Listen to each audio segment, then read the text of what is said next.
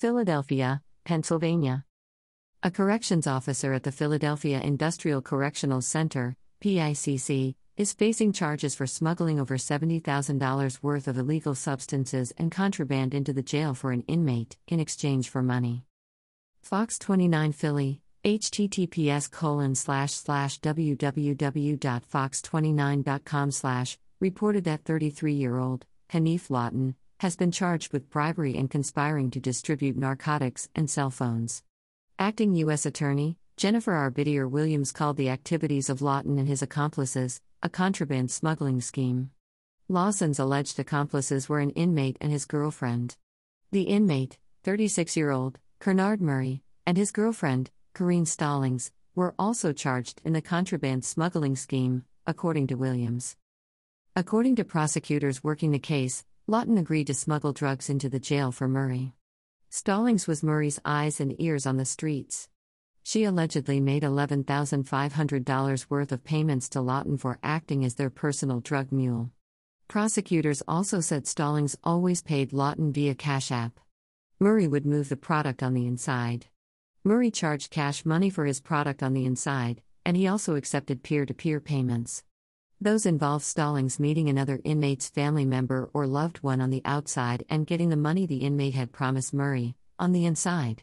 That right there was enough for the feds to turn this into a conspiracy case. Lawton and Murray are looking at 45 years in prison, apiece.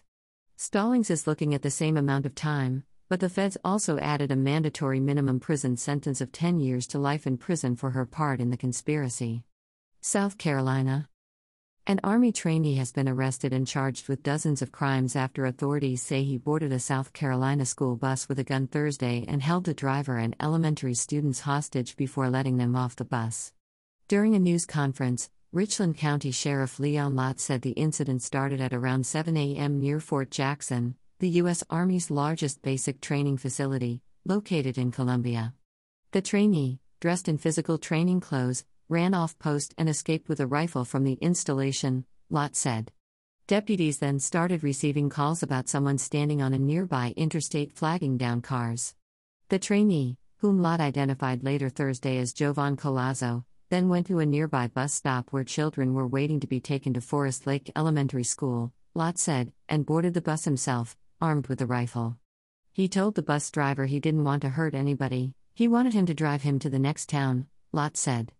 Video that Lott played during a late Thursday news conference showed Collazo boarding the bus, shouting at the driver to close the door and drive.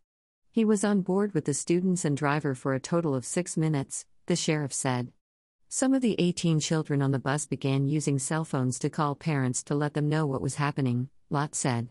After some of the children asked repeatedly if Collazo planned to hurt them or the driver, the trainee got a little frustrated and ordered the bus stopped, allowing the driver and children to get off. Lott said.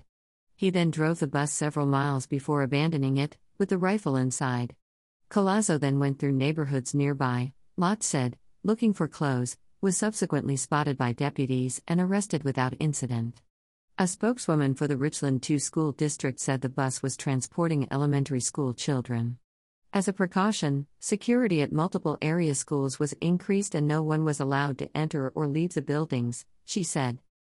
Description and video courtesy 6 app Philly https colon slash slash 6app.com slash